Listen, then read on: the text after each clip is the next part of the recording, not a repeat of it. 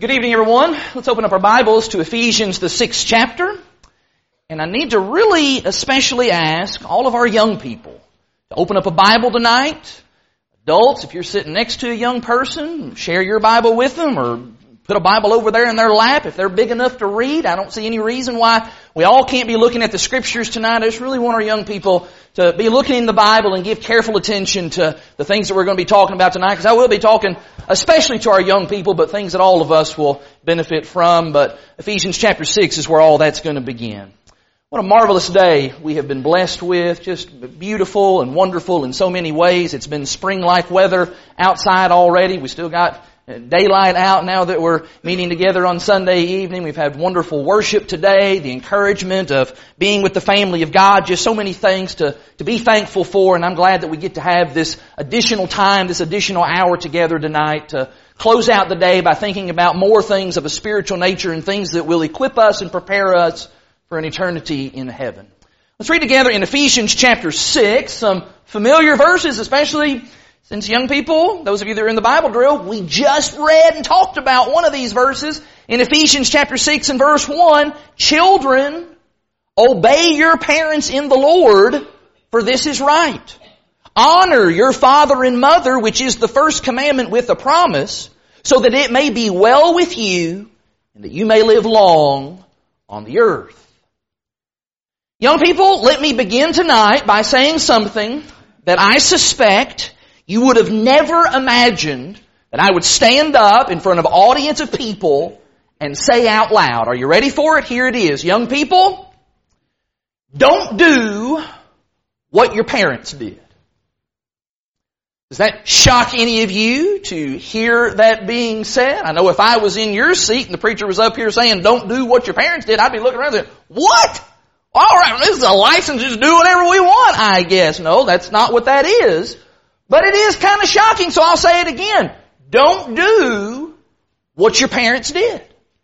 And I want you to know that even if your parents have been teaching you to do the right thing, I'm still going to say to you, don't do what they did.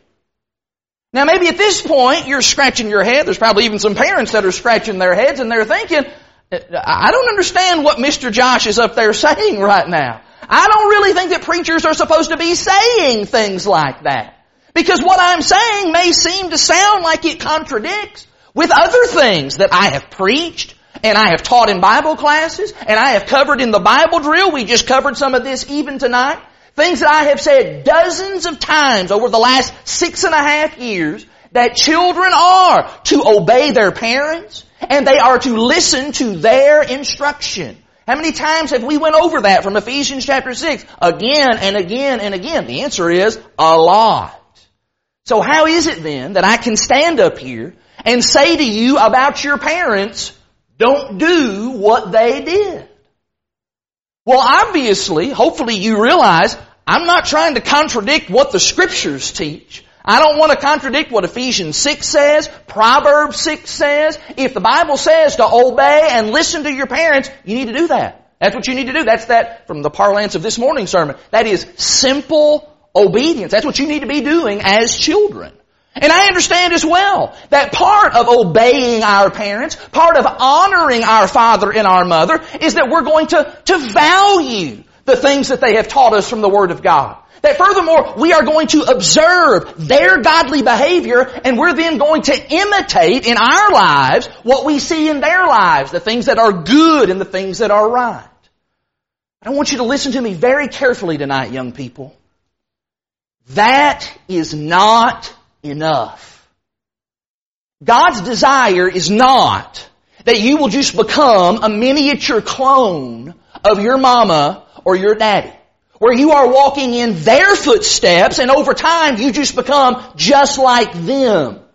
No, God's desire is that you will walk in Jesus' footsteps and that over time you will become more and more like Him. That is God's desire for children.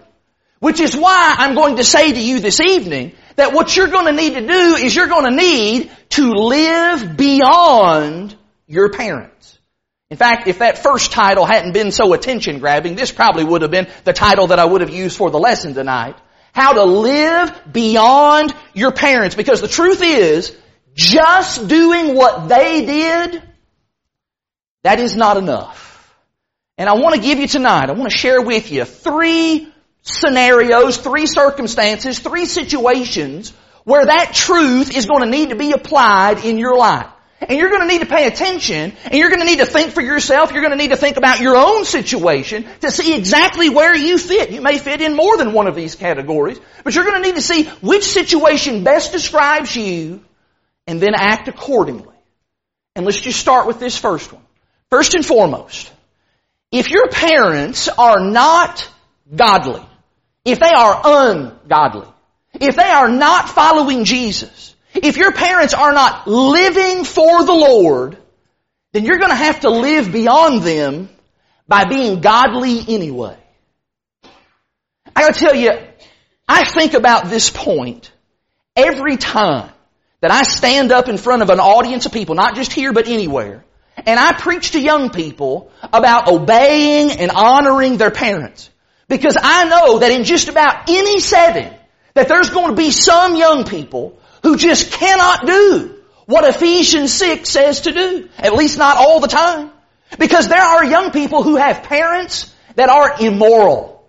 Parents that are worldly. Parents that are basically pagans. These are people who do not try to live their lives according to the teaching of the Bible. And even worse, these are people who do not help their kids to live their lives according to the teaching of the Bible. In fact, there are some young people who realize that. They realize that they cannot always obey their parents because if they did, what that would mean is that would mean they'd have to disobey God. what they have come to understand is what Acts 5.29 says, and that is that we ought to obey God rather than man. Why, I'm also pretty sure if some of you even here tonight, and I'm talking even to some older folks, if some of you had listened to your parents, you wouldn't even be here right now. Because they don't even want you to come here. There are people sitting in this room right now who if they had listened to their parents, they wouldn't be attending here, they would not be a Christian, they would not be a member of the Church of Christ. They maybe would be off in some denominational church somewhere else. Or maybe they wouldn't even be going to church at all because that's what their parents wanted. Their parents wanted them to had nothing to do with religion. So I know of young people. I know of young people who have been threatened, who have been disowned, who have even been kicked out of their house because they made the decision to do what God wanted them to do instead of what their parents wanted them to do. Now, my hope is, is that that doesn't describe you. It might, but if I had to go out on a limb, I'm going to guess that that probably does not describe the majority of people in this room. Hopefully your circumstances will not be nearly that intense where you've got parents that are just wild pagans who don't care anything about the Lord.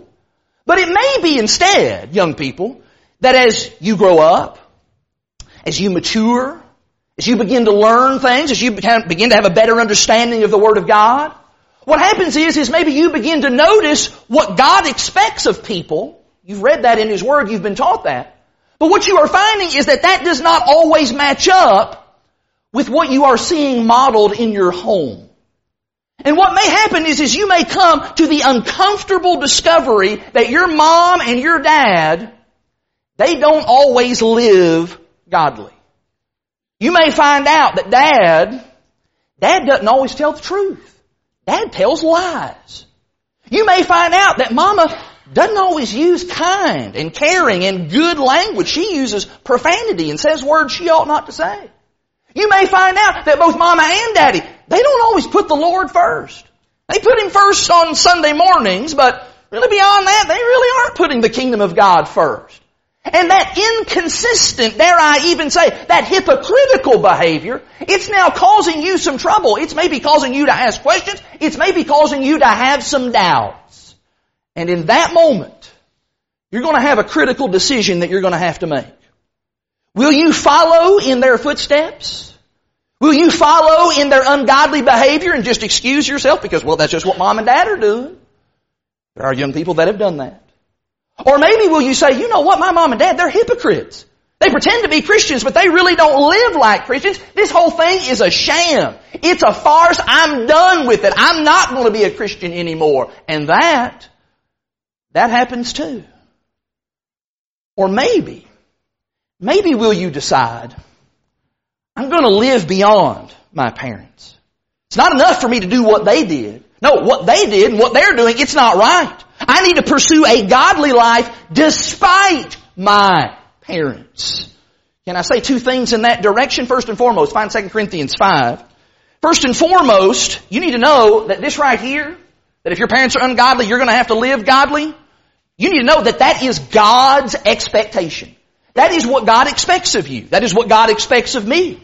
You do not get a pass on this just because your parents were not exactly parents of the year in God's estimation. You don't get a pass about that. Look in 2 Corinthians chapter 5. Here's how I know that. In 2 Corinthians chapter 5 and in verse 10, Paul gives the scoop on judgment day and he says this, 2 Corinthians 5 verse 10, For we must all appear before the judgment seat of Christ so that each one may be recompensed for his deeds in the body according to what he has done, whether good or bad. When judgment day rolls around, I'm going to answer for me. And only for me. I'm going to answer for how I lived and what I have done. I am not going to be able to stand before the Lord and point the finger at my parents or at somebody else and say, but Lord, my mama and my daddy, they didn't do right by me as a kid. I'm not going to be able to say, Lord, my parents never opened up the Word of God when we were in our house. My dad never sat down and prayed with us. My mom, she didn't bring me to services every time. I'm not going to be able to say that to God. Each and every one of us will answer for ourselves. And what God's going to want to know in that moment is, is did you live godly? Did you do the right thing? And here's the good news about that. Here's the second point I want to make about that. You can live godly. You can live beyond your parents. You can do the right thing despite your parents. None of us, despite what many in our society want to tell us, none of us is pre-wired to just do what our parents did. I know in our culture, especially in the culture of blame, it is so easy to get to thinking that way. You know, my parents or my environment, that's the reason that I turned out and I am the way that I am. Nope. Nope. The Bible shows that you have the choice. And that means you have the choice to reject the bad example of your parents if that is the case. And you have the choice to do what's right. Would you look with me in the Old Testament? I'll show you that. In 2 Chronicles 34. In 2 Chronicles chapter 34, I want us to think for just a second about this boy king by the name of Josiah. What do we know about Josiah? Well, one of the things that we know is we know that Josiah's grandfather was Manasseh. Manasseh is arguably the wickedest king that ever reigned in Judah. That guy, it was terrible. That guy sacrificed his own children to idol gods. Aren't you glad you weren't Manasseh's kid? Well, Manasseh had a son named Amon. And do you know what Amon did? Amon chose to walk in the footsteps of his father. He chose to be just like his evil father Manasseh. In fact, he was so incredibly wicked himself that his own servants conspired against him and had him assassinated. And when that happened, that left no king in Judah. Enter Josiah. 2 Chronicles 34 verse 1. Josiah was eight years old when he became king. He reigned 31 years in Jerusalem. Josiah is made king. Now the question is, will he follow the wretched example of his daddy and his granddaddy? Because, well, you know, I, I couldn't do any better. I mean, look at the example that I've had shown before me all the time for these eight years that I've been on the earth. I mean, I just can't do any better than that. I'm just a product of my upbringing. Nope. Second Chronicles 34 verse 2. And Josiah he did what was right in the sight of the Lord. And he walked in the ways of his father David. He did not turn aside to the right hand or to the left. In spite of the ungodly family from which he came, Josiah chose to seek the Lord and to do what was right. And young people, you have the capacity to do that same thing. If you have parents, first of all, that maybe are not Christians, or if you have parents that are very weak and maybe just not very devoted Christians, you can choose to be different. You can choose to live beyond their poor example. Now, maybe that's not your situation. Maybe you have great parents. Maybe you have parents, and I think this is probably, probably most generally true of the group here at Lakeside. Maybe you have parents who love the Lord and who love the truth of God's Word. And so as a result of that, they have taught you those things. They have taught you to love God and to serve God and to follow His truth. Can I suggest to you that there is a sense in which you're going to have to go beyond, you're going to have to go beyond even that? That's the second thing. If you have parents who taught you the truth, then young people, you're going to have to develop your own faith. I'll show you that in 2 Timothy chapter 3. In 2 Timothy chapter 3, Paul writes to a, a young man, in fact a young man that in some ways he kind of considered a son in a, in a spiritual sense. He writes to Timothy. And as he's writing to Timothy and warning him of, of some difficult times, some difficult days, some difficult obstacles that he's going to have to confront and he's going to have to deal with, he says this in 2 Timothy chapter 3 and in verse 13, he says, But evil men and impostors they will proceed from bad to worse, deceiving and being deceived. That's what you're going to be up against, Timothy, when you get out there in the world. How do you deal with that? Verse 14. You, however, continue in the things that you have learned and have become convinced of, knowing from whom you have learned them. And that from childhood. You have known the sacred writings, which are able to give you the wisdom that leads to salvation through faith, which is in Christ Jesus. Paul says to Timothy, Timothy, while others around you are gonna, they're gonna go off into apostasy, they're gonna go off into error, Timothy, you need to stick with the truth. You need to stick with the scriptures. Look specifically at verse 14. You need to stick with the things you have learned. What does that imply?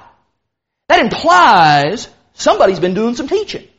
Somebody has obviously been teaching Timothy for him to have learned these things. And in fact, verse 15 gives the suggestion that he's been learning those things ever since he was a child. And in fact, if you'll drop back to chapter 1, in verse 5, Paul gives an even more not so subtle hint as to where that learning came from. 2 Timothy 1 verse 5, I am mindful of the sincere faith that is within you, which first dwelt in your grandmother Lois and your mother Eunice, and I am sure that is in you as well.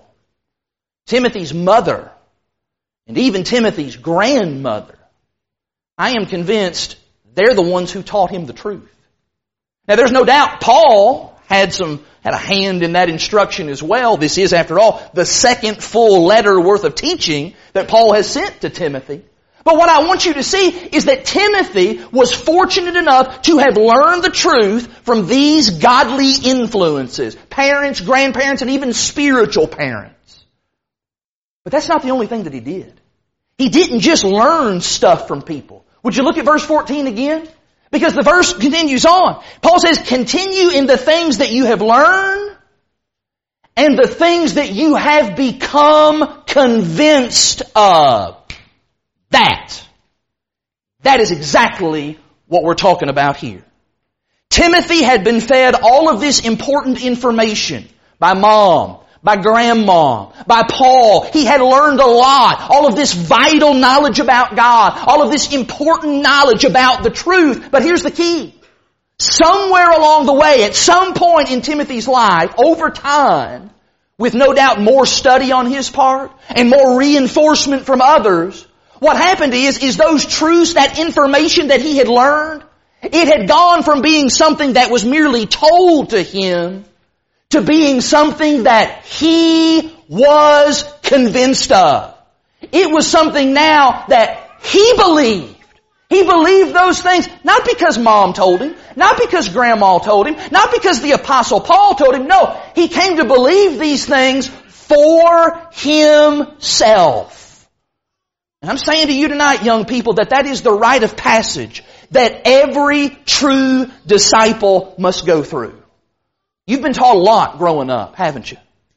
You know, since the time that most of you were, were born, you have had teaching brought to you by your parents, by people here as you've been brought to church and been taken to Bible class. You've been taught and been given all kinds of stuff that has equipped you with the knowledge that you need. I mean, from the time that you could begin to understand, you were told there is a God and He is in heaven. He loves you and He cares about you and He created you. You've been told that that same God, He wrote down His mind to us. That's this book. This is the Bible. And you've been taught that. You've been taught about God's Son, Jesus, and what makes Him special. The fact that He came to this earth perfect, sinless, and that He was crucified on a cross, buried in a tomb, but that He rose the third day, ascended back into heaven as the King of Kings and Lord of Lords. You've been taught things about Christ's church. You've been taught things about the worship of the church, the organization of the church, the, the plan of salvation that God has devised. You've been taught things about how God wants you to live in this life. You've been taught about eternity, about heaven and about hell, and everything else in between. But at some point, at some point, all of that has to become more than just information to be learned. At some point, all of that has to become more than just facts that I can remember and recite. At some point, it has to become something that you believe. That you have decided that there is a God, and you know what? He is my God. You have to be convinced that the Bible, yes, it is inspired, it is God's Word, and that it governs my life. And I've decided that for myself. You're going to have to take all of those seeds that mom and dad and others have planted in your heart and you're then going to have to grow and to germinate and develop your own robust faith and your own convictions. You remember 2 Corinthians verse, chapter 5, verse 10 a few moments ago that we read? You can't stand in judgment on mama and daddy's back. You can't stand in judgment on the faith that mama and daddy have. No, the Lord's going to want to know what is your faith? What have you come to believe about me as the Messiah? What have you come to be convicted of about my word? Are you convinced of it for yourself? I'll tell you this. And I've had people say things like this to me through the years, maybe in different terms, but the suggestion was clearly there. But I don't want anybody to ever say to me, Josh, you don't have your own faith. You know, you, you, were, you were raised by godly parents. You had godly grandparents. I mean, you had all the advantages in the world and you're just a product of your environment. No, sir. No, ma'am. I choose Jesus. That's my decision. July the 31st, 1996. That was sealed in the waters of baptism for me. I chose that on my own. I made the decision to follow the Lord. This is my relationship with Christ. It's not somebody else's. It's not even my parents. And young people, if you're going to be a genuine disciple of Jesus, then you're going to have to go beyond mom and dad. And that means cultivating your own faith that is entirely your own. Let me break that out into one final direction this evening. Because it may be that you have parents who they have set the right example. They have taught you the right things about God and His Word. And in fact, they've even equipped you so that you can develop your own robust faith. And that is great. That is wonderful. But you're still going to need to live beyond your parents in this sense. And that is, if your parents are devoted to God, then you're going to need to excel still more. I'm borrowing that language from 1 Thessalonians chapter 4. Would you find 1 Thessalonians 4?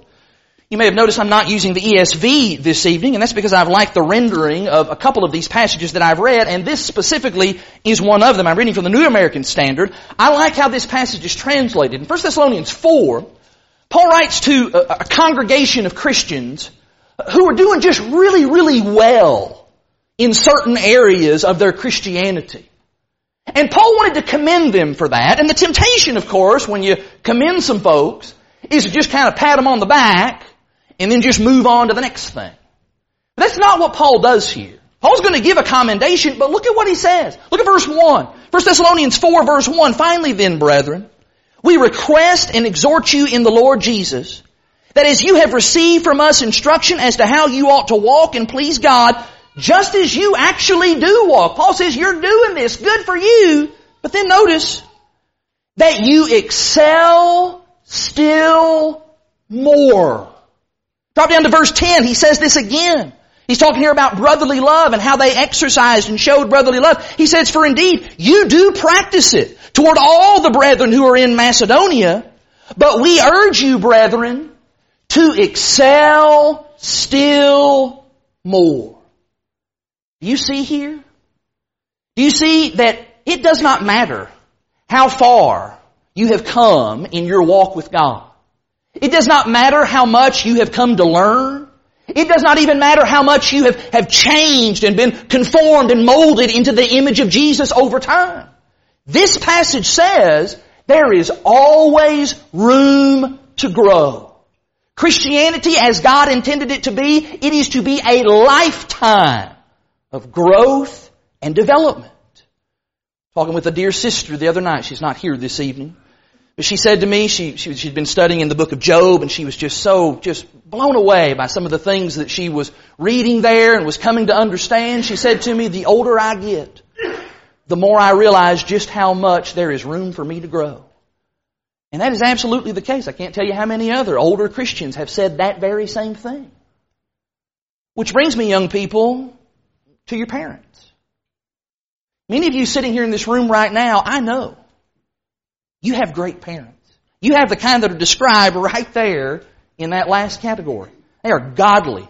They are devoted servants of the Lord. You have been blessed by God with wonderful parents. And I use that word blessed in the truest sense. It's a blessing. They have been teaching you about God since before you can even remember. They've been showing you God's will in every way that they possibly can, namely by the way that they live their own lives.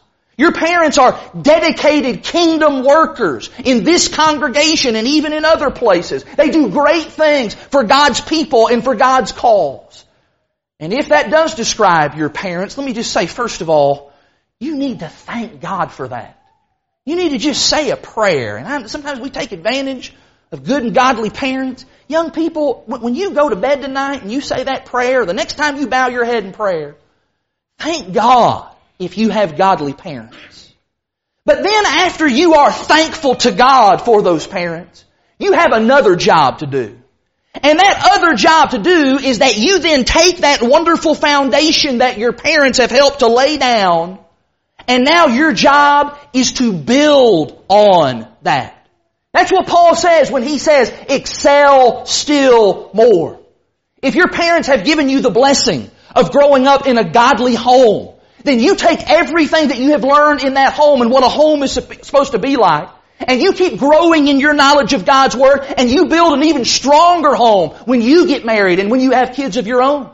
If your parents are active workers in this congregation, learn from their example, grow your own abilities, and then you take that work to new and unprecedented heights that they never could have taken before.